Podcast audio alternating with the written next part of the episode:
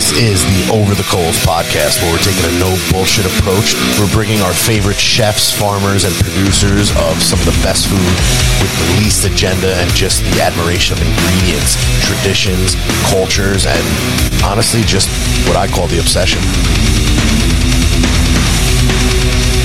A lot of respect going out to our sponsors, Hardwood Brothers, the premier kiln dried firewood. All the crazy fires you've seen me light over the few years have been fueled by those guys, and uh, I appreciate the support and the nudge by them to put this platform together and uh, get down to what we love about food and, and make things real for you. So uh, go to their website, hardwoodbrothers.com. Use my uh, my code. It's Angelo, A N G E L O write it down. Don't forget it. And uh, if you're a pizza maker, hit me up. You know, let's uh, let's talk wood.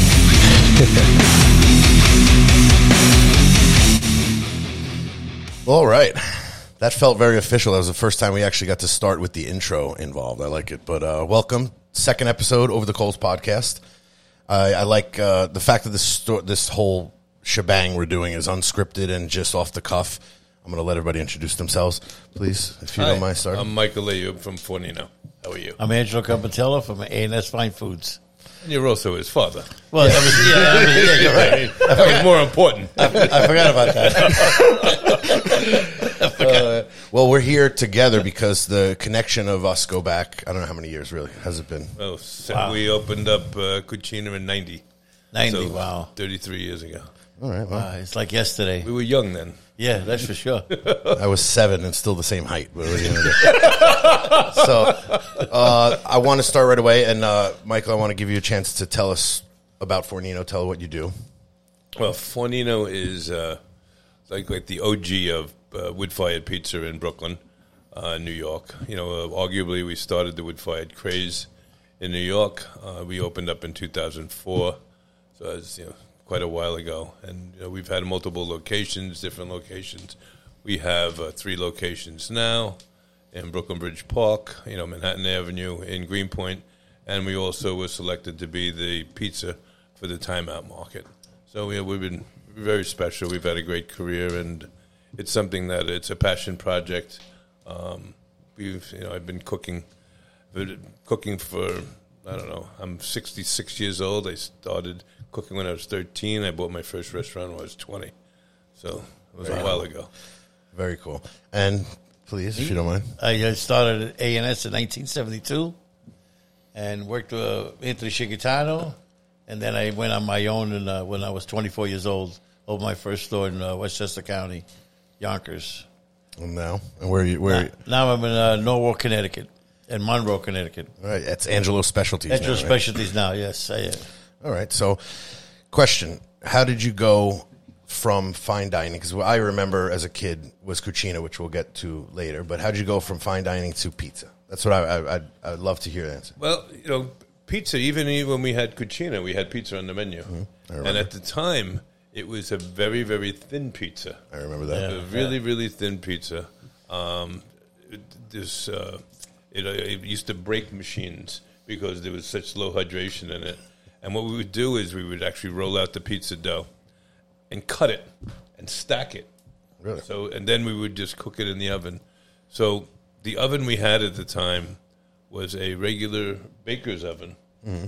And we put some fire bricks in it, so now it became a brick oven. That's what I did in my. That's what I did in my household oven here. Actually, when I first started learning pizza, which is great because we when we first you know reconnected, obviously many years later, I was saying how I remember my first taste of gorgonzola, and I didn't know it was gorgonzola because I didn't eat it again years later. Was the four cheese pizza, the Right, quattro right. formaggi. And I, I'm glad to hear because I've gotten into like a Roman tonda style, and that's the same idea. Yeah, it's yeah, yeah, yeah. Sure, a- sure, sure. so um, again, if you've read my Instagram posts, if you've seen my stories, you've seen that I talk about how we, when I was younger, we used to go to Cucina in Brooklyn, and we would sit with Chicatano, and we would have a meal, and I can remember almost every meal to a point. Thank you. And uh, you know, so We I weren't drinking it. no, well, that's it. but I, I always wonder. By the way, you can hear a fourth laugh in the background. It's That's Rick. me. He's off camera. we can't fit. We can't fit all of us on in this tiny little pizza kitchen. Definitely can't fit me in there. But uh, you know, I always said, you know, growing up, it was the food we ate at home. My parents, my grandparents, aunts and uncles, yada yada. The the, the fresh produce from my grandfather's garden, and I remember cucina because it was my first understanding or experience of a finer dining place. we ate country family style, which is my favorite. But it was the idea of uh, you know you had all the bean spreads and the quattro formaggi we talked about, and I could I could still taste the flavor. To me, it, it's interesting to know like the transition to pizza for some chefs because some the way I can say it, and I don't mind saying it without naming names, some chefs they phone it in after a while and just start pizza chains with no soul to it. But that's not what you've done at all. At I all. still love what I do. I'm very, I'm blessed. You know, I really love what I do. Um, I'm still doing it. You know, I still write menus. I still get in there. You know, uh, a couple of times a week, get in there with, with the guys to make some new new specials. We've changed seasonally, so it's always. I mean, you know, I, I, like I said, I'm blessed to find something that I really love to do. So I never really toiled. You know, all my life, I've, I've been very, uh, very blessed. So do you find that the obsession, like, and the love for ingredients, just turns into that love for dough? Because the events we've done together, we've done doughs made with just beer and no water, with the the spent grain grind, like different unique things that you know. There's great pizza all over the place, but not a lot of it is focused really in the background. And even maybe if a certain percentage of guys like me really get it and understand it, but you're still doing it that way. you know, cooking is one of the professions that you can never learn everything. You know, if you if you're an, an accountant, you know all the rules, you know, you know the laws. If you know, there's many professions, uh, but the point is, you could never learn everything about cooking. Um, you know, if you if you my family will tell you, I don't watch TV. You know, I'm always studying at night or writing another book, or reading another book. You know, there's always something. There's always something to be learned. So that's what that's what the drive is for me. Um, to always try to push it to the next level. You know, and never I've never sat on a laurel. You know, we've had some successes, and actually, Cucina was the first restaurant ever to be reviewed by the New York Times. Let's actually, since you mentioned it, let's go back and talk about Cucina because I remember it 33 years ago as I was seven. I can remember being there and ha- sitting there and you guys all waiting on us and the, the, the, the different bites and the, and the feel of it. And it was unique to us. We didn't really go out much when I was a kid. And if we did, we went to local places again, because look at all the food I grew up around. I mean, going out sure, was sure, like sure. whatever. So what was, you know, tell people that don't know about Cucina, it's been gone a while. So Cucina was uh, the name was Cucina for the fact that the kitchen was bigger than the restaurant. Yeah, that's great. Literally, and that's very that's very rare these That's days. like my new place. especially especially that uh, you know how was it, what square footage co- cost. So this Cucina was in Park Slope, Brooklyn, and it was in an area of Park Slope that you know at the time in 1989 it was not as popular as it is today, obviously. Um, so it was a pretty rough, rough and tumble neighborhood. It was a it was an old catering kitchen that the Chicatanos had, and uh, they didn't really do very well with their catering. So I came and took over the catering company. And Then I realized that there's a store next door. It was a glass store, and we punched a hole in the wall, and we went into the restaurant business. Everybody thought I was crazy you know, to open up a, a restaurant on Fifth Avenue. And you were know, 24, you said. People, people uh, at the, no, at the time, uh, uh, so I was 20 when I opened up my first restaurant, but that was in '77. So I was in, uh, so in '89. You know, I was, I was I was already a seasoned pro in, in, Yeah, in my in my in my life in my world anyway. So the the issue is that we had you know hooking up with Chicatano. You know, Anthony, this if you, people who don't people know don't know who Anthony Chicatano Yeah, well, is. that we should, we should He's a, he was A&S Pork Store, and he was uh, he was a pretty, pretty smart businessman. Uh, a real pain in the ass at times, but, That's for sure. but he had you know he had 22 pork stores, so he was really the first guy in New York. You know there was Salamerias that sold meat, and there was the Latticini's that sold the mozzarella and the, and the pastas and things like that. So he was the first guy to really put it together, and he had some great guys, and you know your father was one of them Yep. that really you know put this whole scenario of Italian specialty stores on the map because you still don't see that anymore. I mean, uh, you know, it, and really the amount of work. I mean, these guys made their own salamis. They cured their own, uh, you know, copas, the prosciutto, made the mozzarella fresh every day, fresh sausage, dry sausage.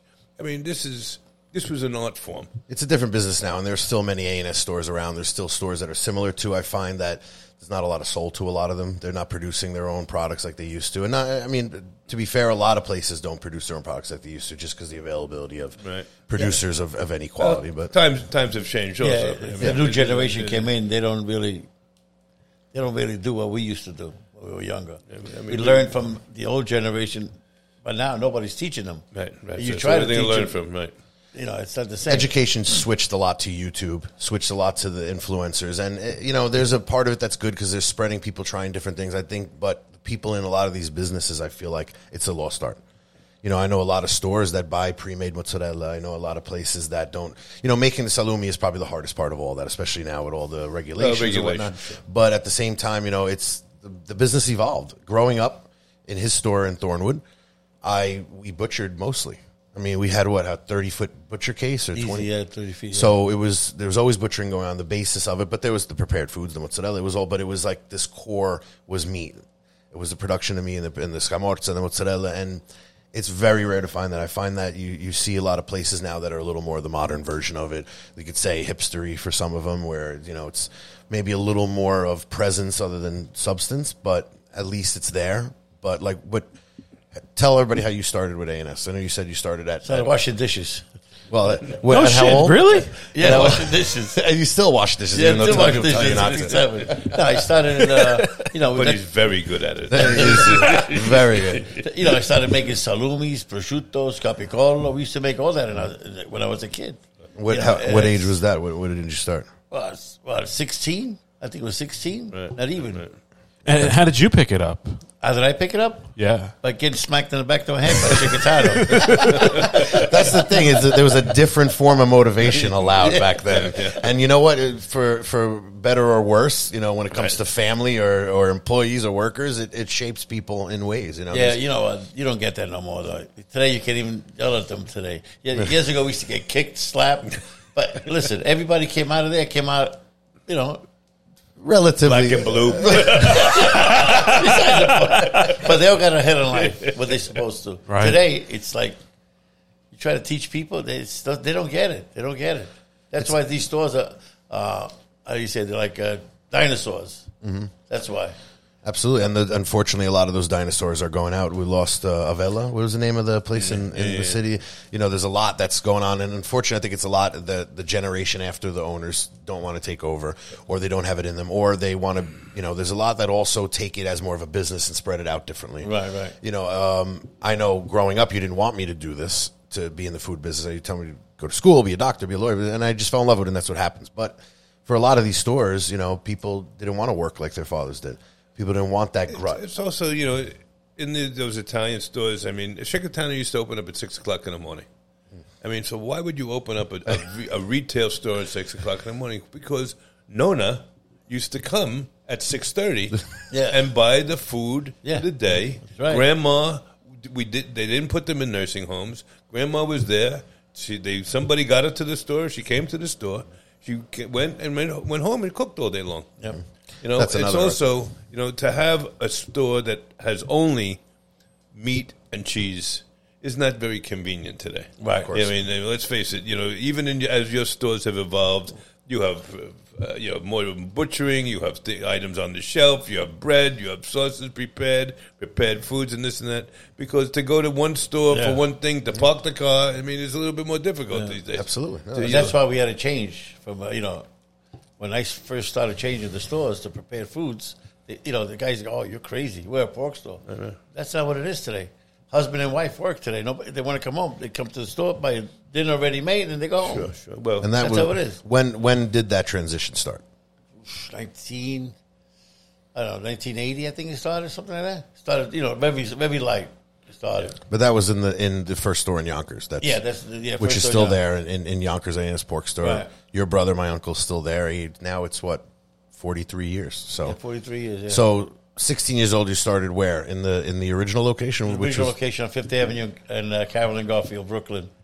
Okay. And It was a, a block away from Cucina. that's what I was just going to ask. I remember, I remember it being close to Cucina. My mind tells me it was across the street, but uh, I, Yeah, it I- was- It was down the block. It was same because side. Chicatano owned these buildings. He was buying these buildings when nobody wanted them. Yeah. and now you can't Yeah, afford. Smart guy. Smart. I mean, very smart guy.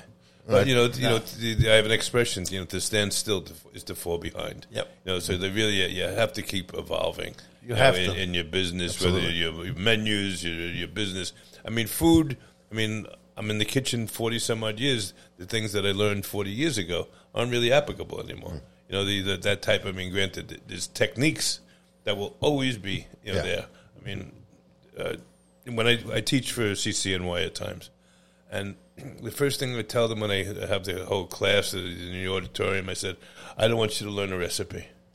And they went, "Ah," like you hear the in the room. I said, I want you to learn technique. If it was only about recipes, I mean, there's millions and millions of cookbooks out there. Oh yeah. If there was, it was only about recipes, everybody would be a four star chef. Yeah, Absolutely. yeah. But it's technique, you know, and there's certain nuances and technique of things that that's where the chef, that's where uh, you know uh, somebody will teach you. That's the, that's the difference. I mean, mo- mozzarella. We all make mozzarella here, and you and I have been bantering for years, Angelo. Who makes the better mozzarella? Oh, and your, and your son's yeah. pretty damn good too. Yeah. But it's the most simplest recipe in the world. Think about it. Cut the mozzarella somehow, whether you're on a guitar, your hands, or this, hot water and salt and pull. That's it. Okay? That's the recipe. That's Okay? you know- Who makes garbage? Who makes stuff like the cardboard? Exactly. Who makes things that'll melt in your mouth? Right, exactly. That's the thing. And when I do demos, when I do consultations on what's that other people are like, oh, that's it. Like, look, the process is easy. It's I can make forty pounds in ten minutes, but it's about the consistency. It's about knowing when the water's too hot, knowing when there's too much salt. It's it's The age of the curd. I mean, It's the feel how, of how it's the temperature of the curd. Exactly. Who left? Who left the curd out overnight? Mm-hmm. You know, who cuts it on the guitar? Who? You know, I mean, there's a million. There's a million variables in it. Well, nowadays, and you know, it's a trend right now to make hot mozzarella table side at some places. To me, hot mozzarella is always the same. It's always great. It's creamy. It's it's salty. It's delicious. To me, I've always said the mozzarella, you know, it's good when it's been made four hours ago or taken out of the fridge four days later. That's when it really. And you know, a lot of people do these demos. They're stretching the curd to the ceiling and all that, and and it's great and it's creamy. And but we as mozzarella makers for retail when we're making whether it's 100 pounds in the morning or 500 pounds for christmas it's all about that person taking it home and how they store it and how they eat it and it still has to be a good product I mean, for many, many years, I made the mozzarella. Mm-hmm. For uh, once I got to about a thousand pounds a week, my you know my, my shoulders were starting to give up, give out, and uh, and I actually do have arthritis in my left shoulder because of it. Um, but That's it? The reality is, is so far. Both of my hands. but you know, but the reality is, I would I would uh, refrigerate the mozzarella for one day. You know, mm-hmm. just to give it a little bit of age to the mozzarella. Would actually make it to develop the flavors a little better, mm-hmm. especially if you're going to use it on pizza. If you're going to slice it fresh on a sandwich, you know, a little prosciutto mozzarella, put a little pesto On pizza, it, you have to arugula. that. You Oh, gotta yeah. you gotta have Absolutely. yeah. The, the, that fresh fresh off the pizza doesn't work. see but that's where i see the difference between the stuff done for social media or tableside at restaurants that are that are trendy is it's the flash it's the hot cream mozzarella it's always good the difference in understanding a product to me is how it is how it as it develops Right. and what you're using it for. You know, the way I make mozzarella and we make mozzarella is a very quick process compared to a lot of people. You know, and why? Because we're using it as a as a as something people could eat on their own. It's not going to be melted. It's not going to be cooked in the oven or on a pizza or something. So, I feel. Do, do you feel like, even though we have all this education out there with YouTube and con- consultants and whatnot, do you feel that there's a loss of that of technique focus? I- is- So you, you, you you keep mentioning YouTube. Just because you see it on YouTube doesn't mean it's right. Exactly. I mean, Thank I you. mean, I mean, you got that on record, Yeah, right? that's a great point. I like I mean, really, it's like, oh, it's on the internet. It must be true. Like, Well, you got to be kidding me. nowadays, these guys, that's- these guys are a bunch of you know. I mean, that's a, there are some people that are very knowledgeable. There's no question. Yeah. Um, so let me give that. Let me put that down. But there's some people that don't know their ass from third base, Yep. and they, because they put it on YouTube, now Yeah. they're authorities. Yep. exactly. I mean, where, where, where do they get? Where, where they come off with? You know, they, they made mozzarella one time. I mean, all of a sudden they're they're authority on it. I've spoken about it a million I mean, times. you, how That's many how many tons of mozzarella do you Oh, think that oh you my God. possibly I made? in never- think about it for one second. Just how many tons? Hundreds of tons? What did we figure out? It was about because we, used to check at the end of the year how many boxes occurred we bought at our stores. So, what did we figure? It was about twenty five thousand pounds Yeah. in the stores now. A year we're making year. average It's by hand. ten tons. Yeah. that's ten tons a year. By how many are you doing this? Like eighty years now? That's a lot of cheese. That's a lot, a lot of cheese. Yep. and that's in one store. In one store, yeah. Yeah, So you're talking about it's really hundreds of hundreds of tons Yeah. of cheese. And you know what? Besides the guitarra, it's by hand. The curd, we use a pre made curd because how can you make that much curd? Yeah, yeah. You, But you couldn't have all besides- that milk. You, you, what would you do it all that way? I I had a customer come in the other day, and she goes, "I'm going to go learn how to make mozzarella." I said, "Wow, I I, I could teach you." No, no, I the, this guy does it from scratch. Oh. He told me to bring a gallon of milk. Okay. A g- one gallon? One gallon of milk. and, gonna make and a a bowl half a to put in the microwave. Out of milk, you don't get hardly anything out of it. Especially the ultra homogenized, Yeah, yeah, pasteurized. exactly. Right. Pasteurized, yeah. Unless you use a two quarts of heavy cream with it, Yeah. you make something. Right. I was like, okay, whatever. You know, Well, you have to step. I've learned to listen to people talk about what they're doing or the classes they're taking or the YouTubes and kind of step back and just let them because I appreciate somebody who wants to learn. Uh, it's not always great or it's, sometimes it's the incorrect way or person to learn from, but one thing I grasp a lot in what I do is people that are interested in, you know, because look, you say you, you can make a dough that you fermented for five days with this crazy grain, this, that, and maybe 10% of the people are going to really care. Yeah. But those 10% of the people I connect with the most. You know, it's nowadays, especially with pizza, there's ubiquitous pizza everywhere. Whether it's sliced pizza, wood fired pizza now, or fake wood fired pizza, whatever you want to call it. And they always say it's like sex. Is there really any bad pizza? We've all had a cold slice at three in the morning, and it's There, pretty good. there is bad pizza. There- yeah, well, that's and there's also bad sex. yeah, that's well, that's for damn sure. But uh, but you know, the idea is that there it's such a swarm of pizza makers now. You know, and how many are putting soul into it? How many are buying? I, I know people that buy dough, and you know, but nowadays people are considered authorities just because of one slice of pizza someone has, or because one YouTube video, what have. Well, everybody's got these new. Uh, I mean, uh, everybody at home has these new Ooni ovens and Yeah. backyard ovens and stuff like that. You know, so there is a great interest in pizza. There's no doubt about it. Um, hopefully, I'll, we're going to open up a dough business to sell the, Yeah, dough to these people. Seriously. The uh, but I mean, you know, as long as they, is for me, I love to see that people are trying to learn. You know, I, I do have people come up to me and ask. You know, they, you know, they. You know, I I haven't run into anybody that says that walked up to me and says they know everything there is to know about pizza, except you know what, Italian guys. You know, Well, that's uh, listen. We all know Italian guys, you know, they're here, you, you, you can't have two Italian guys working together because I'm at the best and you're at the best, and they both suck. And I- you know, I, and I had an argument with the guy during the interview, and he's going to tell me how I'm doing everything wrong and this and that, and I got to do it his way. I said, Ashbet, you're the guy looking for the job. Exactly. I'm, I'm the one, the guy with the three restaurants. I said, why? How are you? How am I doing it wrong? Well, the problem of, of arrogance in food is the biggest problem, in my opinion. I told the story to him years ago. I, I in my store, I hired a guy who, oh, I worked for David Burke. I did this. I opened that restaurant, this, that, and I showed him how we made one of the things we make. And I said, this is how my father showed me. He goes, oh, he makes it like a shoemaker. I'm like, well, listen, I'm 25. You're in a chef coat trying to get a job with me. My father's opened up all these stores and made partners very successful over the years. So I guess he's a pretty damn good shoemaker. But you did work in a shoe shoemaker. I was a shoemaker. He You're was a shoemaker. I got to hear this story. But that's what that's what I'm saying. So let's. Hold on, let's hear about the shoemaker. That's what I want to. That's what I want to Yeah, talk I about. gotta hear this story. because we're gonna. We want to. I want to go to the connection how you guys met. But first, let's go back. You came to from Italy, 1967. 1967. 11. 11 years old. and I got a job at the at the fruit stand on Fifth Avenue. Anna, uh, Uh, I forgot her last name. And I used to, you know, go in the morning, four o'clock, open up this, put the fruit outside, go to school, come back and do the same thing. And then next door was A and S, and my brother worked for A and S, and these guys used to come over there and abuse me. They used to come over there and beat the crap out of me. So one day they asked me to work with them. so that's how it happened. So I went to work with them. So where's the sh- be- where's the shoemaking going on? no, we the know shoe- that. no, the shoemaker was before that. My uncle had a place in uh, Fifth Avenue, Fourteenth Street.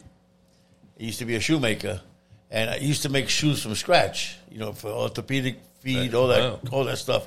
And I learned all that technique. I used to, I used to do everything that he taught me. I was like maybe twelve when I did that. I used to make all the shoes from scratch. I used, I used to make, I used to shine shoes, make shoes, and he used to leave me for weeks. Sometimes he used to leave. Wow. I would show up to work. I was like, I used to do everything.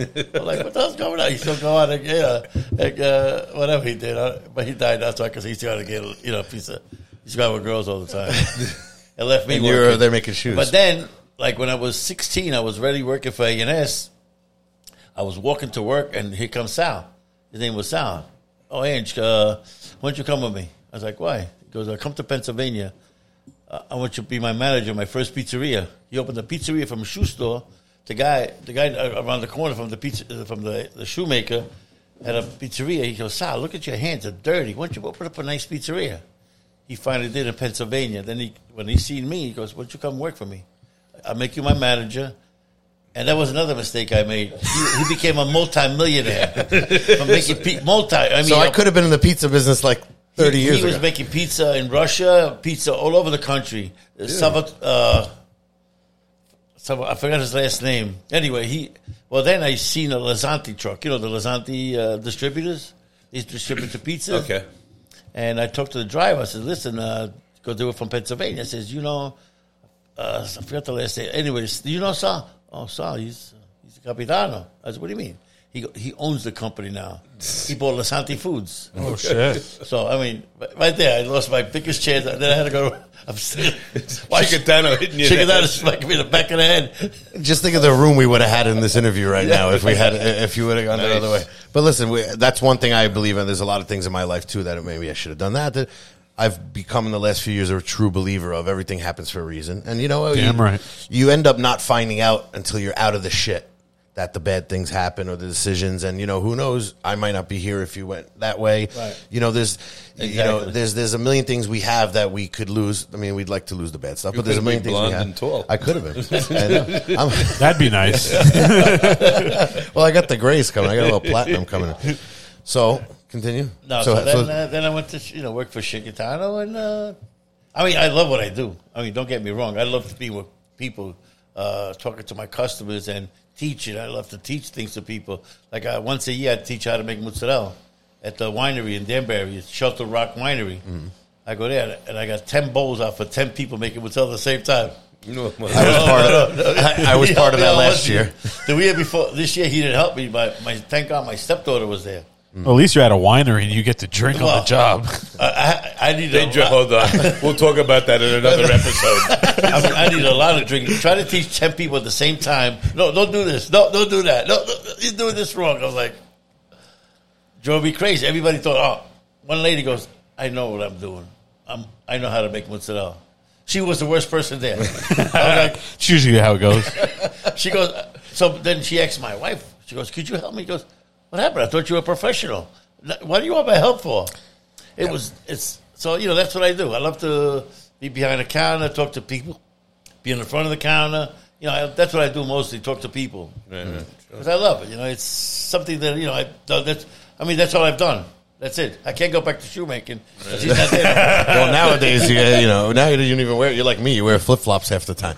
But no, that's the thing, and I think the education part of food is my favorite part of it. And if it's as simple as telling people about a piece of cheese to buy rather than the same provolone they've been buying their whole lives, or it's making a dough a different way, not just you know the the, the typical dough and water. You know, it, it- there's something about that connection with someone who just wants to hear. And hearing i love hearing down the line someone like look you turned me on to this restaurant or this recipe or this method and that's all i do now. And i love that part because that's how my cooking and my career has evolved because like i said eating the things at cucina back in the day gave me a taste of something that wasn't i mean we used to have rabbit there i think we used to have all these things You, uh, your father used to bring in every once in a while. He'd show up with a whole goat, uh, a pig, and he goes, "Okay, cook this." well that's what i'm saying so how did you guys do you remember the, the initial meeting or the time frame what it was like how did you guys meet I'm dying to hear this. Well, uh, we, I met for the Chic. When old Chic, So he showed up with the Chicatano one day, and uh, he came in the kitchen. I was young. Let's face it, I was young. Uh, so I was what? uh, 30, so uh, how was I? Thirty years old. yeah, I was tw- I, I was 24. Yeah. I was 24 when I met him. Right. So Yeah. I mean, so you know, we, we young. We were Yeah, both we were young. Yeah. Both young. We, Yeah, but I we- learned we, that- used to be young, you know. I don't give a Yeah, shit what you say. I, I learned a lot from when I used to watch you do all the cooking and everything. Yeah. I mean, Cucina, I mean, Cucina's line for, I mean, hence the, I said how big the restaurant was, but the hot line was 33 feet Yeah. long. Then we had a pastry oh, shop in the back of Oh, it. my God. And Oh. a salad store in front of the salad station in front of that, takeout store in front of that. I mean, the kitchen was 100 feet long. It was two dining rooms, right? There was Then, one. well, we opened Yeah. up one first, mm-hmm. and then there was the bakery. That was the Carroll Street Bakery, and we punched another hole in the wall because after a while, I mean, after the first year, you couldn't get in there. You'd you'd really have to you know know somebody uh, to get in there. We really, it was that special. and you mentioned it was written by Zagat. No, the Times. Times. The Oh, the Times, excuse me. The Times was the first restaurant to be reviewed by the Times. Yeah. Wow. Because they just they couldn't not That says do something. it anymore. They could not not do it anymore. I mean, it was just it was just a, it was a, such a powerful restaurant. It was a lot of lot of fun, lot of a lot, you know, really just it was a very special restaurant. Actually, I had dinner with some people last night. Uh, some of the old waiters. I mean, you know, they were all my age, and how we were, you know, we were reminiscing how you know, we worked hard. We were young. We were really, really young. You know, we were you know, thirty years old, working really, really hard. Actually, some of them worked in my first restaurant when I was twenty, and I bought, had to wait for my twenty-first birthday to get my liquor license, and they worked with me there. I mean, we had the name of the place was Scaffolds, and you know, Mimi Sheraton at the time, she would, you know, we used to call up and we were looking for a review at the time. She goes, "Oh, I'll never come to Brooklyn. I've heard about you, but I would never come to Brooklyn." Yeah, you know, and, that- and that was- she never did. And it's- I mean, that was a woman of conviction, you know, very strict. You know, she was the critic for the New York Times at the time. But you know, we had uh, you know, we really was we were a group of young people. So all the people that are with me, you know, uh, you know, we worked together. You know, at that time, they're all gone on to be very successful in the restaurant business. That's what that's what happened at A&S. Same thing. You know, we all started in the same store, and they, they everybody went out and opened their own places. That's why you know you got to look at that. You know, we started from no, nothing, and we you know everybody became something. But everybody went through a long time of working with Oh, you yeah. guys, working with Chicatano, all this. You know, I find that, you know, I worked with you from when I was a kid till I was 25. Nowadays, and I talk about it all the time about people that, you know, they try something once, they make it once, or they follow YouTube, this and that, and they, they don't want to work for someone. I don't need a boss. I don't want a boss. I'm going to open my own place, this and that. And that's fine. And if they're successful, I, I never wish anybody bad luck. But I find that gr- growing in a business from it doesn't have to be super young illegally like when I was a kid, but you know, eh, you know, growing. Hold on, you were the son. I know. yeah, You're lucky he fed you. but growing, but growing in a business and learning every aspect of it, from washing dishes to being the mozzarella maker or the chef or whatever, is kind of dying off. It's either it's either oh there's Luna. It's either the idea of you start somewhere, you get a little bit of chops, you go out and do your own. You got to go fund me. You, people hand you money, and you open a business. And is you know That's a, that's a rare opportunity. The, reality is, I mean, the, the I mean today's in today's world, it's so expensive to open up a restaurant. You know, to I mean, to, to, for a guy to for for a kid with that attitude, I mean, really, either you're coming from a wealthy family Mm-hmm. that daddy's going to fund it, but I mean, wh- who would investor is going to come after a kid that you know? I did a YouTube channel three times. well that's the thing. I mean, One of the things that we do have in common, none of us went to school to be chefs. No. None of us, I mean, we were schooled the old fashioned way. I mean, people ask school. me, where, uh, you know, the school of hard knocks. Yep, Yeah. that's right. I mean, I mean, that's, I think, still to this way today, I mean, that's the, I mean, would, would I have learned different things if I had gone to school? Sure. I mean, you you learn some of the different things, but you know the, the, the techniques and the, and the and the work and the work ethic, Mm-hmm. you can't teach in a no, classroom. can't. No, and uh, and and it's a it's a different business that I remember when I was growing when I was a kid. So I don't even know it nearly as much as you guys. It's a different business in many ways, you know. So it's the education part of it is also going to change. But you're the next generation now, so you're opening up a store. Yeah, I, I mean, I'm opening a new pl- new spot, a totally different design, a hybrid of a few different you know uh, formats, and we'll see how. It goes. Tell it me about your store. Well, we talked about it the first round, but it's going to be uh, you know takeout based, kind of like take an A and S pork store and focus it way down, and add in a wood fired oven and some wood fired pizza, and uh, it's uh, like I said in the first episode, it's a it's an ever evolving idea, right? But for Well, me, food is. I mean, every, every restaurant is. Uh, you know, you don't write you don't write this one menu and the, and you die with it. I mean, it's always something to see what's going to sell, what's Mm-hmm. going to not going to sell. What would you when you know you're getting a lot of you know maybe we expand on this and that. I mean, once you put your foot in the water, you'll know. You know, you take it. Well, yeah, and, and that's what I'm all about. As long as I get to make food, as long as I get to, and just like Cucina, it's going to be ninety percent kitchen. Probably actually more than more kitchen than than even front and even more than Cucina. But you know, it's the idea of uh, this is it's a it's a creative space that I want to make food. I want to make the food the way I make it from the things I've learned. Whether I do crazy traditional or my version of something, and it's just an idea of being able to educate and to cook and to do it on a terms. And you know, it- it's not a GoFundMe fuel thing. And that's the thing. It's when I mention places of people that they open up, they put a GoFundMe, they raise a hundred grand, they open a place. Sometimes they flop, sometimes they don't. But it's the idea that I worked a long time like you guys under someone to learn, and then finally you get a chance. I got a chance at 25 to open my store for my father, and here I am now at 40. I, I feel like those stories are just less and less. That's why we have this podcast to talk about Right. the old days to talk about how things transition and and I find the idea of transitioning from cucina to pizza very interesting because I'm transitioning in a lot of ways from the pork store business to We're talking pizza. about food, right? yeah no the other transition I already got- you got to clear the air. I already got tits, but that's from burgers. But but you know, so one thing I want to bring up because we talk about you know evolving and learning different things. I didn't know when we reconnected. You're also for as a hobby and also you're a glass blower. Yeah, yeah, yeah. So- Did that did that have anything to do with the glass store that you knocked the wall over to to, to expand Cucina? no, no, that- no. He was That's a he good question. that was a- I was wondering the same thing. I've been waiting that for was, this moment. That was plate glass.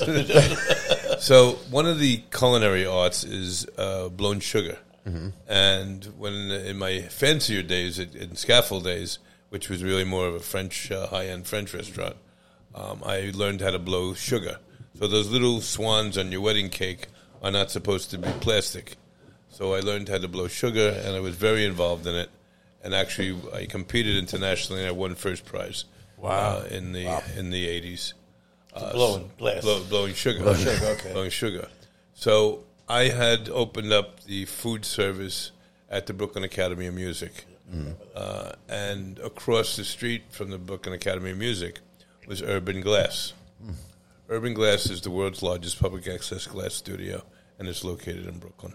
So I walked in one day, and I said, "I'd like to take a lesson." She goes, "Who are you?" I said, "No, no I'm nobody. I just like to take a lesson." She goes, "Well, we give classes." I said, "No, I prefer to take a private lesson." So um, Jane Bruce was my first teacher. She's a wonderful Australian woman.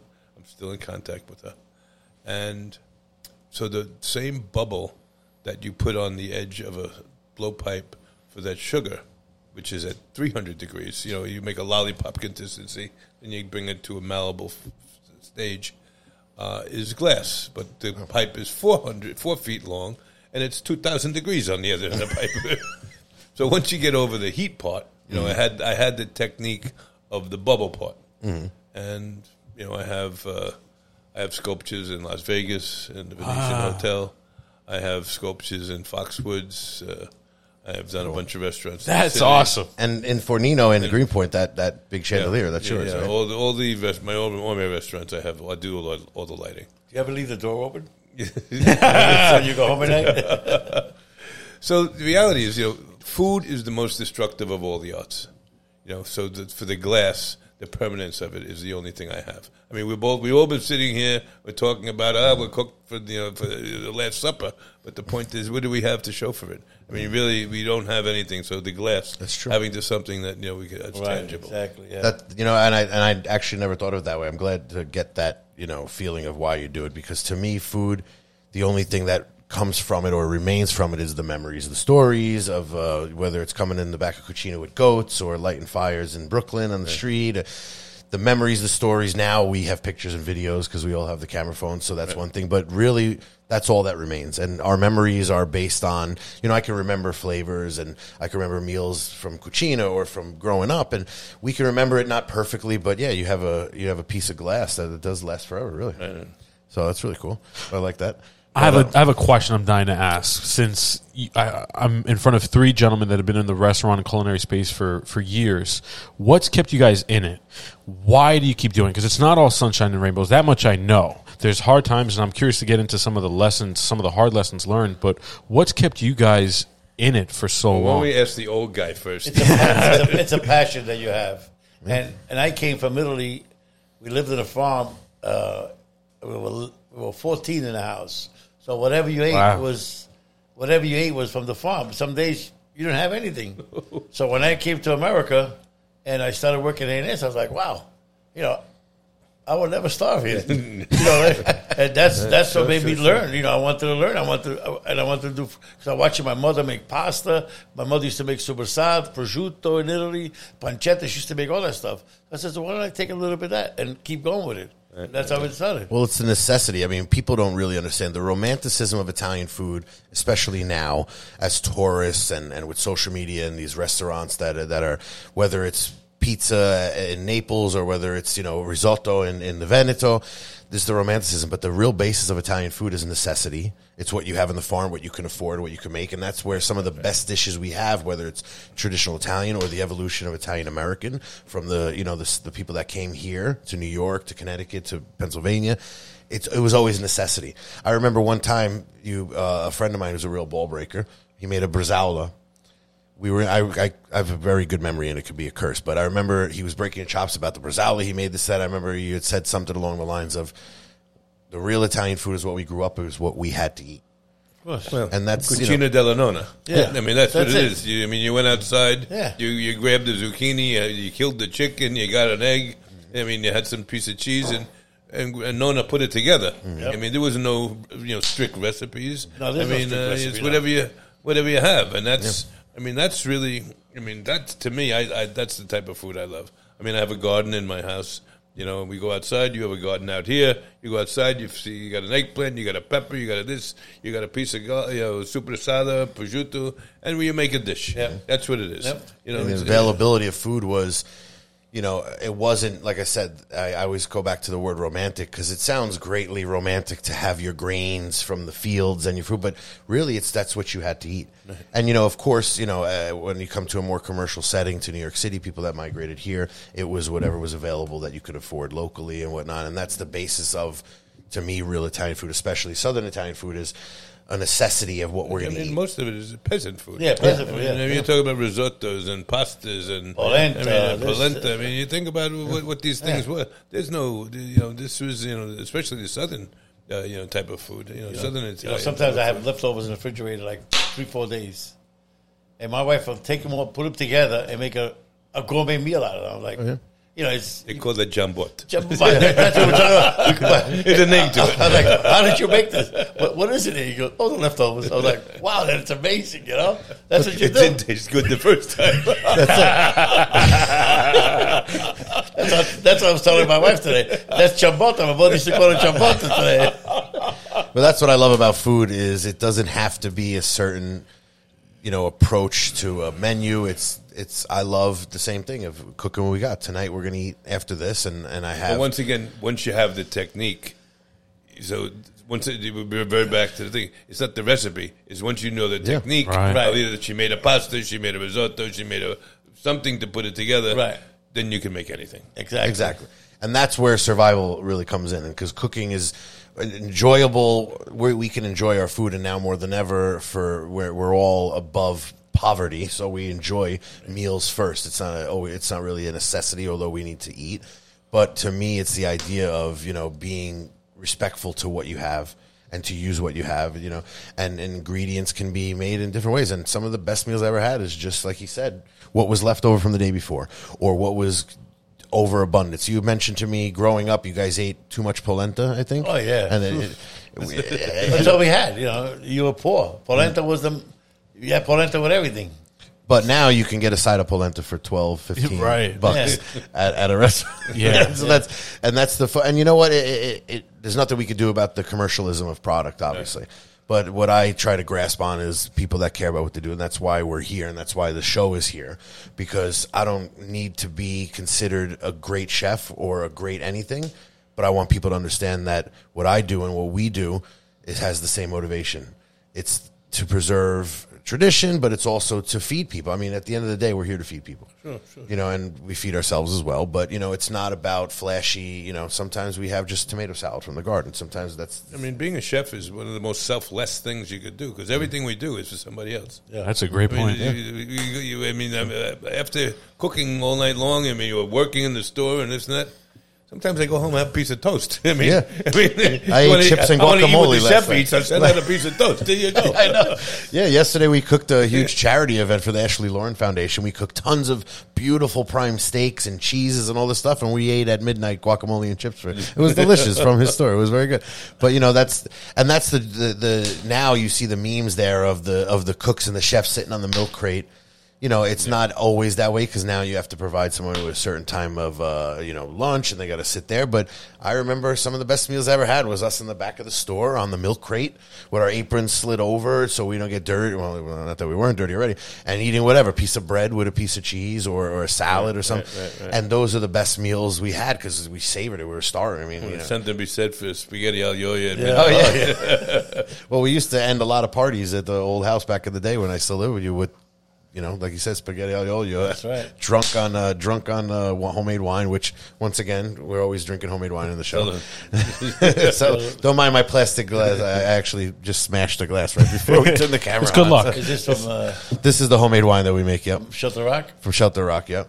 So, um, what I want to know, let's before we, uh, Rick, how are we on time? You're, We're you're good. my- We're at 45 minutes. I think All we're good. Yeah, we're, good. So you mentioned that you you teach. Now you've mentioned it before to me in passing a few different things you teach, but tell me tell me more about that. Who are you teaching and, and, what kind of stuff? Uh, for uh, uh, for a while there, I was teaching at CCNY, and there was a woman called Ann Nurse, and she was a, uh, a an old friend of mine, and she was an Italian teacher, a school teacher, Italian cooking teacher, and she was, I mean, she's of the James Beard era and Julia Child era, and I would do her event at the Beard House for oh, for 20 years.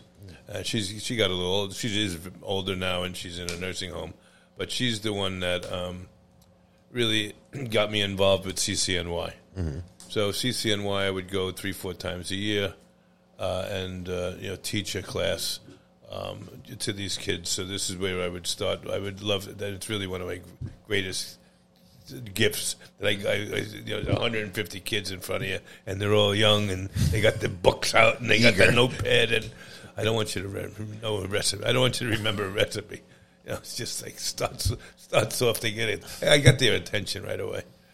But uh, and then I would always do a class uh, on a mozzarella and, and mozzarella and uh, pizza. And actually, what I would teach them because they had these little grills at the school, and I would teach them grilled pizza, which was one of my still one of my favorites. but what's this you keep telling me about these tomato seeds, which I'm going to remind you next year because I want them. Okay, so- what's this the tomato the tomato So- seed program? so, uh, that's that's very interesting. Some people call me the tomato whisperer. I like that. I have uh, I've collected seeds throughout the world, and and I uh, I grow every year about 400 tomato plants, Holy shit. and uh, I give away 300 of them, 325 of them.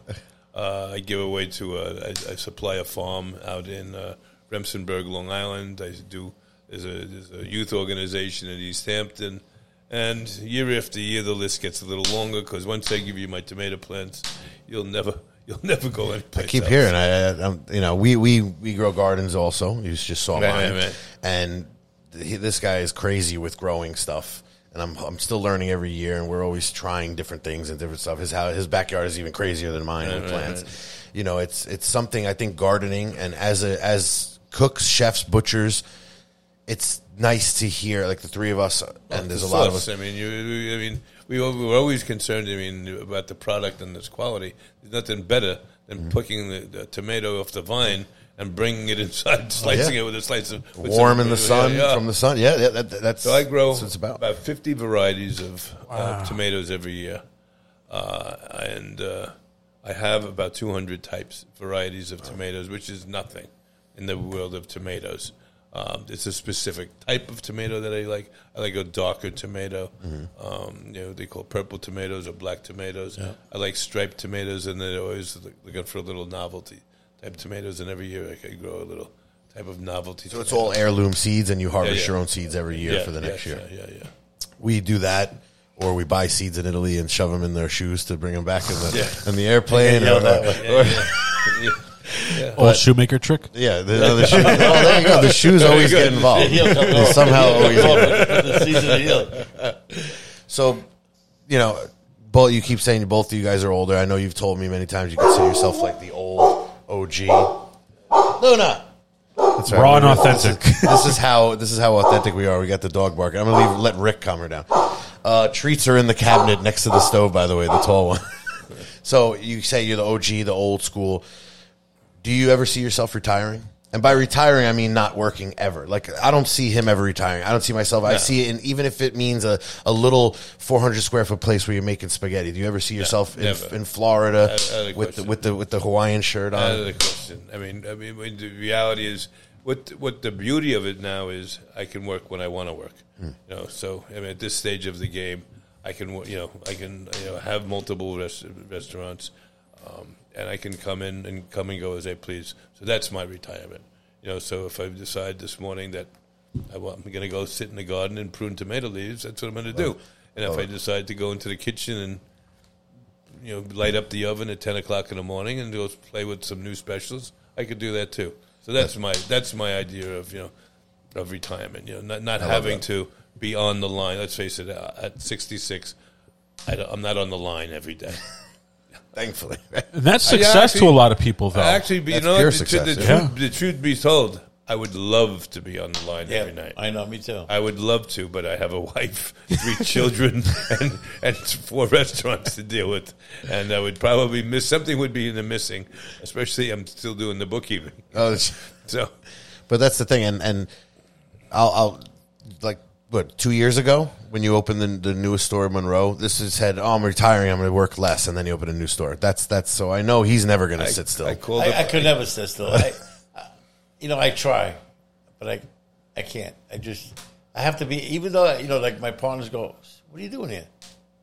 I can't stay home. I need to be there. I need to talk to people. I need to make new things and just, just to be there. It's been all my life. That's all. You know, that's all I did. And it's the care for what we do is really why. It's a passion That's that you love what you do, and you want to make sure it's done the right way. So I'm like, uh, I like a Mussolini. I, I'm a Chicatano. Oh, you know, I'm you, a hold on, you know what happened to Mussolini? you know that story? Yeah. well, I'm, a, I'm in the new generation. He wasn't hung; he was hanged. There's a huge difference. I'm, I'm a new Chicatano. You know? I slap in the back of the head, but that's you know, that's how I am. But that's the thing, and that's that's what success means beyond cars and homes and multiple businesses. Success, the way I see it, is being able to do what you love to do, how you want to do it. Right. I don't believe in that whole BS where they tell you that if you love what you do, you never work in the day day in your life. We work our asses off, and it's not that. But if you love it and you're passionate about it, it's a different approach. Yeah. And you want to go in because you want to make sure that the customers are understanding what you're making and, and understanding the products. You want people to know that you're hands on. Even if you're not there every day, you're going to your place. We live in a time of absentee owners of restaurants and restaurant groups. And if they have an executive chef or a general manager, that's the core of the restaurant where we come from the business where, you know, our hands are involved. And you know, if we're lucky enough, especially in our side, to get people that we can teach to make the sausage or to teach to do all these things, there's still a hands-on approach to everything that we do and we've done. Well, if you don't teach, the art will die. Exactly. You know, simple as That's, that. what, that's exactly what So, it is. I mean, it's our responsibility as chefs mm-hmm. to hand down the, the techniques mm. and the and the recipes and the, you know, the, the types of things that we do to the next generation, mm. and that's how you live forever. That's true. That's that's legacy. That's a great. I, and I was going to ask because something that you guys all had in common in conversation that I picked up on is you guys all talk about education being important to each and every one of you, and I, I think you're right. I think that's legacy being passed down for generations and generations to come. Absolutely. And you, if you're going to leave a mark, like you said, when we make food, it's gone. It's eaten. It's it's digested. It's shit out the next day, or, or if you Poop in the morning. depending on I prefer to call it poop in the morning after the first coffee. But you know what? It, it's disregarding the memories and and the pictures nowadays and the evidence of it. It's the education that you leave. You know, and there's the memory of people like, for instance, I've said it again. My memories of food or growing up is my first my first memory of eating something that blew my mind was a fig from my grandfather's tree that he ripped off and gave me half. And the the the meals we had from stuff coming home from the stores, that's going to stay with me forever. And I'm going to tell people about that and I want to pass that on to someone. And that to me is what food is all about. You you can, you know, just like any business, you can do it to be a millionaire or you can hopefully do both be successful financially and you know some of the best cooks and chefs in the world aren't successful whatsoever but the product they make the focus they have and what they do is you know we we did a we did an interview with channel 11 with Ben Aaron and you know he asked me about my career currently and I said I I'm content because I have the freedom to do it the way I want mind you you know it's it's it's I still have a long way to go to really be in that mode 100%. I still have to work to pay bills, but at the end of the day, the freedom to do it your way and to hopefully catch somebody's eye, catch somebody's ear, and teach them that you know there, there can be. Hopefully, there's someone making mozzarella in 100 years the way we've made it. Well, in the stores. woman that taught me, she was Carlos uh, Sema. Maria. Zia Yeah. Maria. That's the lady. This, she was 90 years old when she taught me, and she put her hand in that hot water to this day. I, I, I don't know I how never forget her. She would put, and she would, uh, she showed me how to do it, and she put my hands in the hot water. And obviously, I'm still talking about it a long time ago. this woman, But you learned from the same- put- Well, I learned from the same woman, but you know, she used to do it. You want to learn how to make myself? Come over here. You shove your hand in, hold it in the boiling water. he goes, "You want to learn? You got to, you got to put up." So with just this. for everybody out there who doesn't know, the the, the the water has to be minimum 165 Yeah. degrees At least, So. yeah. take a shot. Take a shot. You'll see Yeah. how, how how easy it that's is. what I, that's what I told him all the time. Put your hand. He said, "Put your hand in there." You're not ready. Yeah, yeah, yeah. See, I love that, and and, and unfortunately, like we again, we none of us went to culinary school, uh, but we learned from elders, from people who've been doing it for decades and generations, did it to feed their families. I'm sure Zia Maria didn't have a, a store growing up. I'm sure she made the cheese in the morning because the cow was milked, and you made the cheese and you fed the family. That's how it came, you know. And and the idea that people are are are accepting the idea that it doesn't have to be a diploma on the wall to say I know how to make food is, is something that keeps me Uh, I'm keeps me just- very I'm interested. still, I'm still learning every day. Yeah, it's the same thing. I'm still learning every day. I haven't learned. Just a, There's as so a- much more to learn. It's ridiculous. just a quick note. You know, when I was 40 years old, I was the chef of Cucina. We had you know, all these reviews and uh, stars and everything else. I actually had a little bit of a breakdown. At 40 years old, I thought, I can't, I can't believe it. I fooled the whole world. I don't know anything about food. I, can't- I really, I, you know, I realized, you know, the, well, the, you know, the expression is the more you know, the more you realize you know nothing. Yeah. At 40 years old, I was having a, a really a mental scenario. Like, I can't believe I fooled everybody. I don't know a shitting thing. and, and everybody thinks I'm great. Nobody got sick this week. All right, we're good. But you know, to to because once you you know, to, it gets to a point. You know, when you're 21 years old, I know everything. Mm-hmm. You know, you, you get old enough at 40, and you, know, you start doing this for 20 years, and you realize there's so much, much more out mm-hmm. there to learn. So, I mean, Well, you can never, you can never, never. And I really, I, I was like, I can't believe it. I had to keep it like a secret because I couldn't tell anybody. I don't think I know anything because here I am the owner of the restaurant. faking it, faking it till you make Hey, it. but there's something to be said about that. You know, not to get philosophical, but they, a lot of the greats have also said that. You know, some of the smartest people in the world think they're not smart. You know, because that's how smart they really are. I find that people that think or know who they are and what they know are the ones that know the least. I mean, I, I the people I connect with the most are the most humble people in the food business. I've done events with someone like Anthony Mangieri, who I respect a lot, and we've done pop ups, and he spends all the the whole time apologizing to me because the dough sucks today, and I'm over here like, you know, thank God, pitching a tent with my apron on how good the dough is. So it's the idea of hearing people tell me, oh, listen, it's food, but people telling me that they perfected this or that they they figured this out. I find that I'm always figuring something out, and I think Yeah. it's every few months, every six months, every year. I look back on what I made, even if I'm still making the same thing, and like, well, I didn't, I didn't really know shit then, yeah. you know, and and that's what I find, and and live long, live long enough. You'll realize, you'll realize how much there is to learn. And I love that. And, and to me, I always stress the idea of when you think you've got nothing more to learn than you really know nothing. You're an idiot. You're yeah, an idiot. You're a complete exactly. idiot. You heard it here. And that's the truth. And that's why we're here because we're not ego based guys.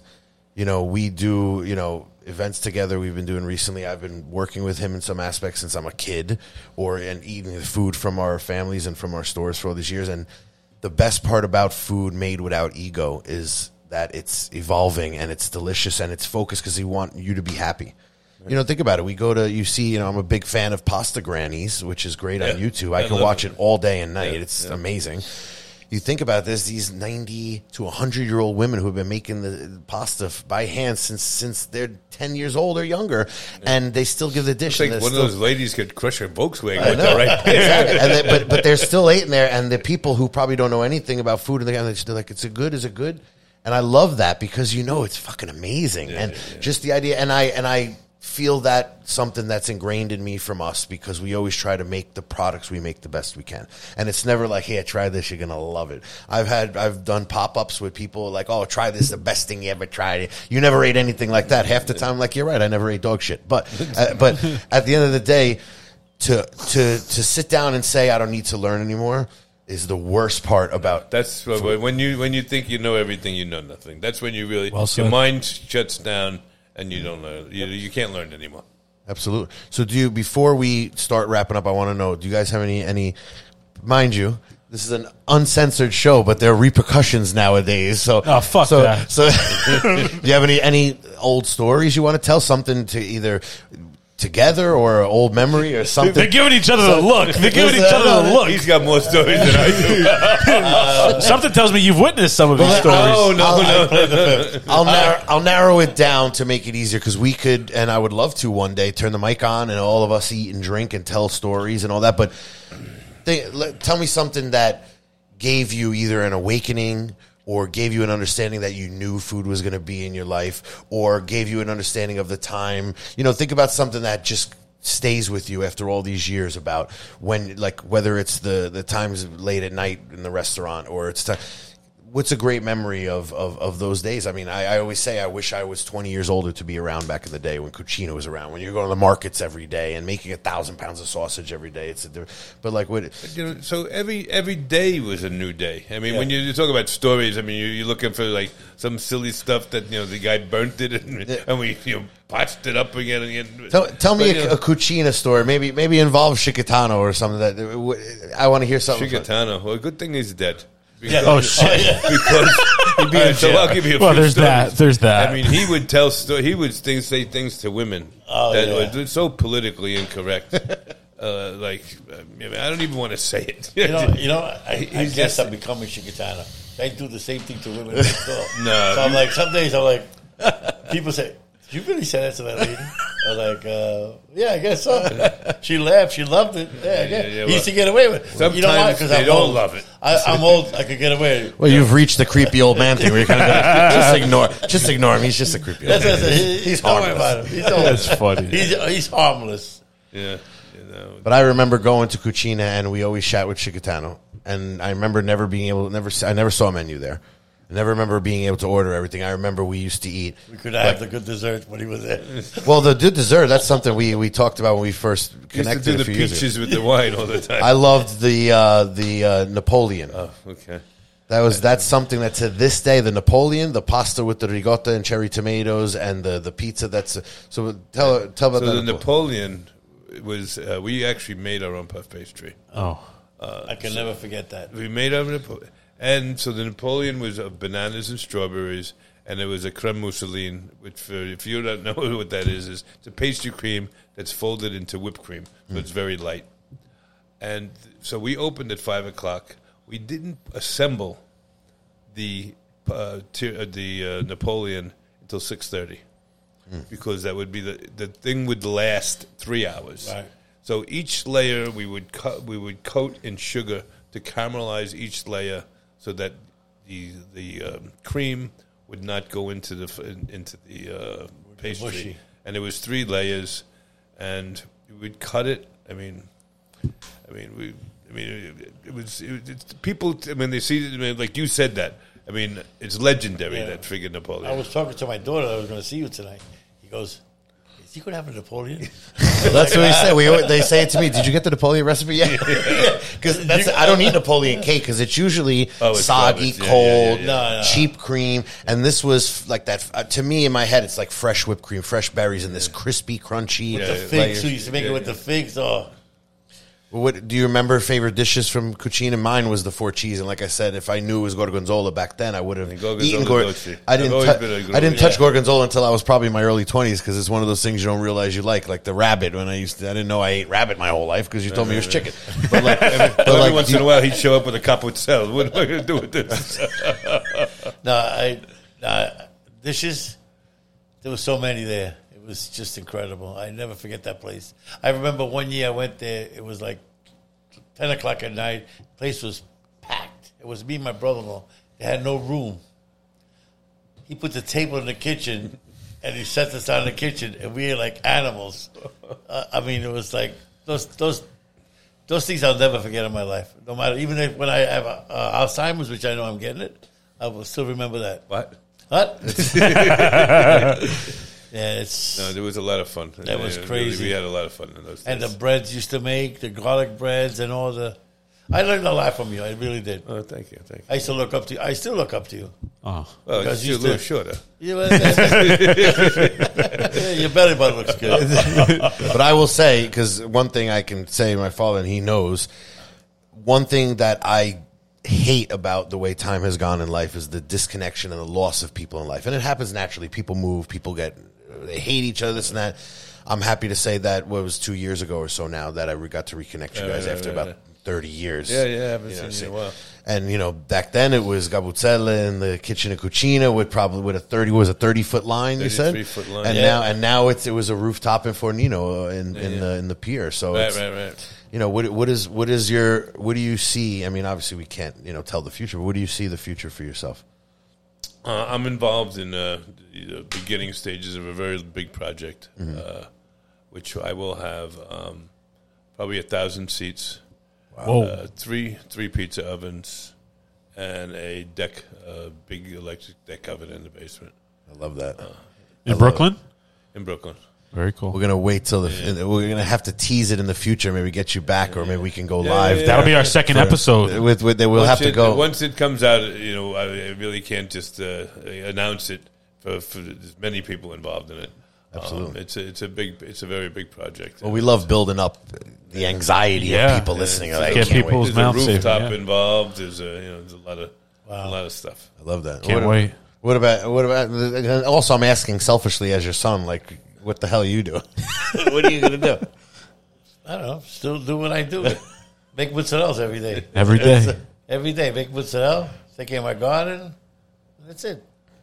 I don't know. It's not a bad life. I'm going to give you some tomato plants next year. I'll put you on the list. We're remembering this because I'm dying for this tomato uh, Yeah, plant. yeah, yeah. yeah, no.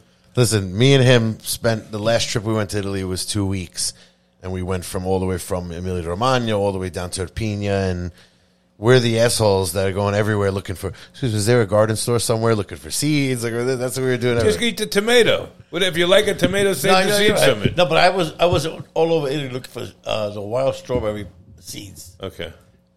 They didn't even garden center didn't even know what I was talking about. Then one day I came home and I went to see my nephew. He's got a garden center in uh, Somers. I said, uh, I told the wife, I said, Jennifer, where can I get these seeds? He goes, I sell them here.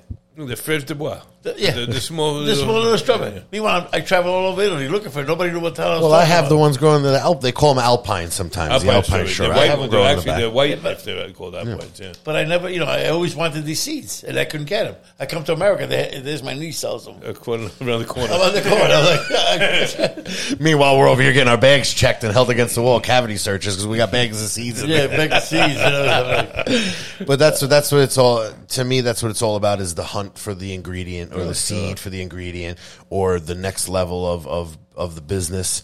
In it, whether it's in uh in in a new format or it's in the same format, it's the idea of always growing. I mean, what do you before we are, there, are we close, Rick? We're doing this is our first like real episode. The first episode was Rick interviewing me, which is nobody cares. But w- w- how we doing? Are we good? We need that. We need that. We need you to guys, the glass. yeah, like, totally up to you guys. There's no rules. That's the cool thing about doing it raw and authentic. If you want to wrap it up, just remind people where they can find everybody. Um, you know where the stores are, where the restaurants are, what you're doing, so people can find you. Yeah, let's let's let's, Let's do talk that about for sure. you a little bit because you're, you're talking about the, Well, uh, it- me and him. I mean, what are you going to do in this store? I mean, uh, I know that you've, you've had uh, you know this little store. You want to do what you want to do. Hmm. I. I mean, Lord knows you're the king of porchetta, which we we bought that porchetta and we actually cooked it. I don't know if you know. I have the. I'll show you the video of it. We cooked it over an open fire. oh, you did? Oh wow. Yeah, Wow. yeah, five hours. Five hours. That Came out beautiful. unbelievable. Unbelievable. Well, that's going to uh, be part of it. Is the focus? Porchetta will be heavily focused on what I with the what I described in the first episode is basically what our businesses were over the years was mainly focused on more so the customer, which is the most important because they pay the bills, of course. But in that, we we did lose a lot of what we did at home, and what my grandmother did, your mother did, and the way we ate things, and because it just gets lost in translation, or sometimes you you know, especially in the past when there wasn't an understanding, like you can you can Google anything now and find it, or YouTube and find it. It was recipes change because of you know the customer base and the availability. What I want to do is kind of bring that back, get rid of that. I want to make the things that we made it how we made it at home or how my nonna made it. I want to make it the way we do it. And, and over the years, I know you've had to, I'm sure you've had to sacrifice plenty over the years of doing it a way that would be more acceptable or understandable, especially in the 80s, 70s, 80s, 90s. Now people hear of products and dishes from the middle of nowhere because you have the internet. But, you know, we always made, for example, our pizza rustica, which, you know, I found out years later was my nonna probably called pizza it pizza chiena. Yeah. So, you know, we made it a way, which I love, that's more Americanized, more acceptable. And now my new place, because every year I would make, you would make, or I would make, or both of us would make my Nona's recipe as close as we could get to it. I want to make that now because now people are going to eat it that way because that's how I want them to eat. I think Because that'll be more popular today. You know, it's- they're really that those authentic, authentic, something that's not so commercialized. Yeah, not so commercialized, but also it's I my favorite part about food is the story. And whether it's a story of what we did while we were eating something or while we were cooking something or what I ate growing up and I was an asshole as a kid and didn't like the mint in the food and now I could put mint in everything and you know, chicken on the bone, all these things when you're a kid you kind of don't I don't think I ate broccoli rabe uh, without being forced until I was probably 18 That's years old. a quiet taste. They didn't Yeah. eat caviar when I was four years old either. No, but that's how it is. But you know, I want where we had to over the years do so much for the masses, and I want, but I want the masses now to come and, and enjoy it They the will. way we make they it. will, absolutely will. I've had your food, Thank and you. it's delicious, and there will be lines beaten to your hope so. Damn sure. right. But it's going to be it's focused on story, and this is why this podcast is here also because I want to talk stories. I want to connect with people. I I used to be ashamed of the fact that I didn't understand the business part of it, or I didn't understand restaurants, or I didn't understand. I knew the stores, the pork stores, and making cheese and helping customers and making sandwiches. But now I love it because when I go out in the in, in, in these events I do with other chefs, or I'm in the food shows, expos, I don't. I, I hear people talk about food or product or buying, it's like I can't even relate with it. There's nothing to be ashamed of. No, you I- just, you just beat Bobby Flay. I know. well, that's well. Let's say you say you never watch TV, but you did watch. I uh, watched that because only because that. I heard of it. I mean, you're very, very. I've had a lot of food of yours, and you're very, very talented. And I've talked to you a lot about food. And granted, yes, you're not a restaurant chef, and you don't own a restaurant, but you know your food and your passion for food is really.